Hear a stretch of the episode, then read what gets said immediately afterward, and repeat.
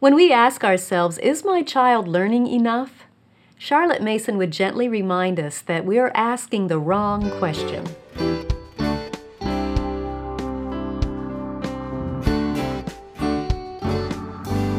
Welcome to the Simply Charlotte Mason podcast. I'm Sonya Shafer. There's a question that seems to come up regularly in homeschooling discussions. In fact, it might be niggling in the back of your mind right now. So let's take a few minutes to turn around and address it head on. Let's get that question out in the open and talk about it. The question I'm referring to is this one Is my child learning enough? Sound familiar? Sometimes it is asked by a homeschool mama who has recently discovered the Charlotte Mason method. Perhaps that's you. Maybe you have eagerly embraced Charlotte's methods and started using them with your children. You've seen their enthusiasm return, they're enjoying school again, and smiles are beginning to blossom. And you've realized how much more pleasant this method is than spending hours over tedious textbooks and workbooks. So you start second guessing your decision. Wait a minute, this seems too easy. I'm not stuffing facts into my child's head anymore, and I can't see those facts coming back out of his head onto a sheet of paper. How can I be sure he's learning enough from these living books and narration and all? Or maybe you're not new to Charlotte Mason's methods, but you're grappling with comparison. My child's not studying the same thing as my friend's child. Or maybe high school is looming on the horizon and you're feeling some pressure to make sure your student has everything he needs to graduate and make his way in life. When we ponder that question, is my child learning enough? We would do well to take a deep breath, back up a step, and remind ourselves of the goal. Because that's what we're really asking, isn't it? Am I successfully reaching the goal?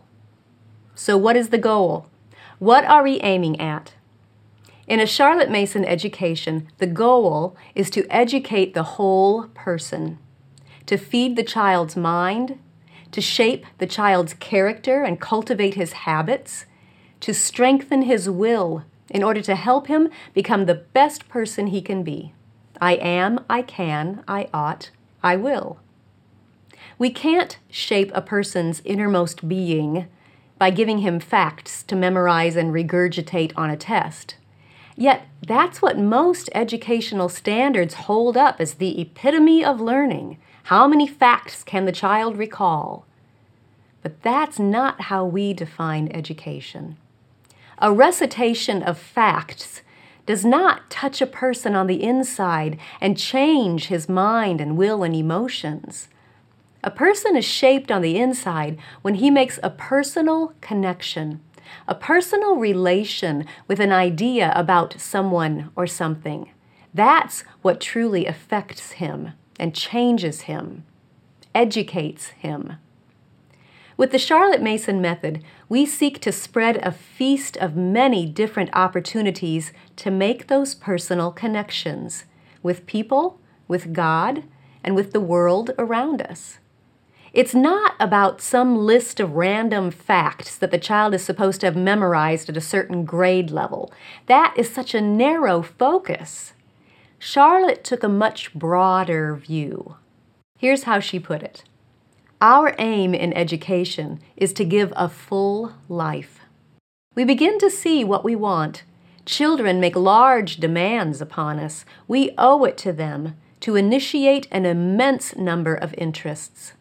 Thou hast set my feet in a large room, should be the glad cry of every intelligent soul.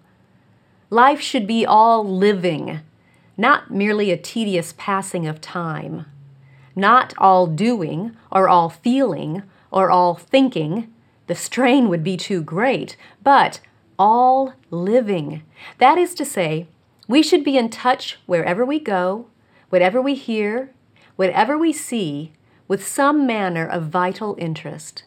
We cannot give the children these interests. We prefer that they should never say that they have learned botany or conchology, geology, or astronomy. School Education, page 170.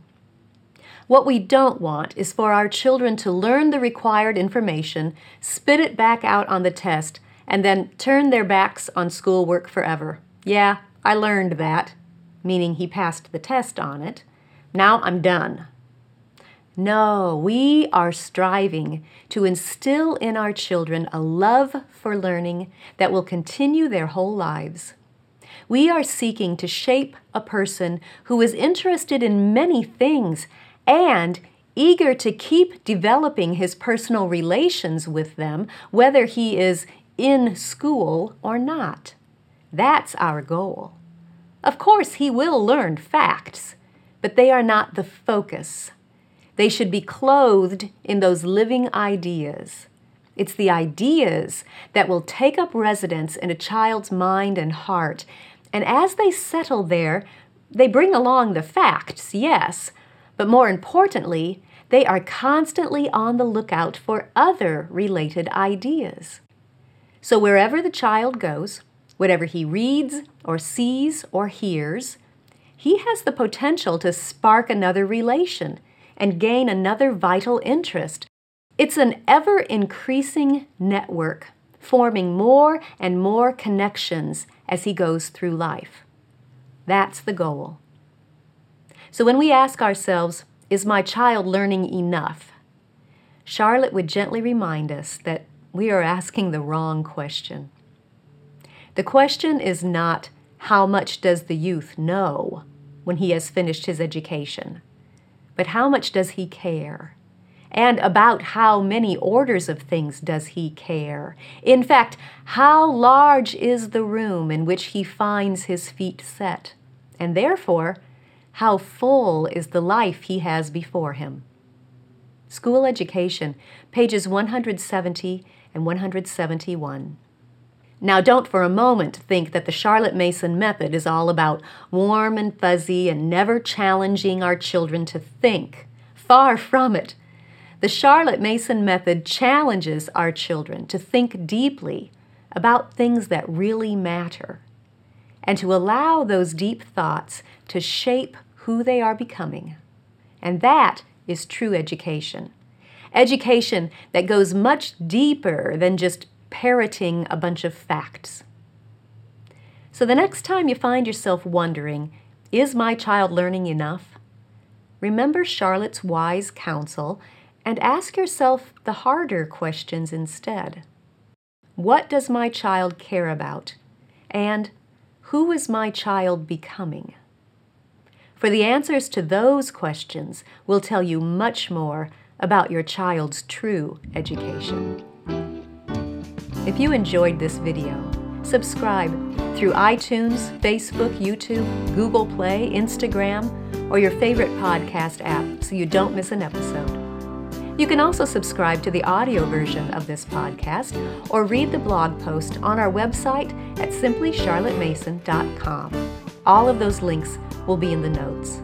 Thanks for joining me. I'll see you next time.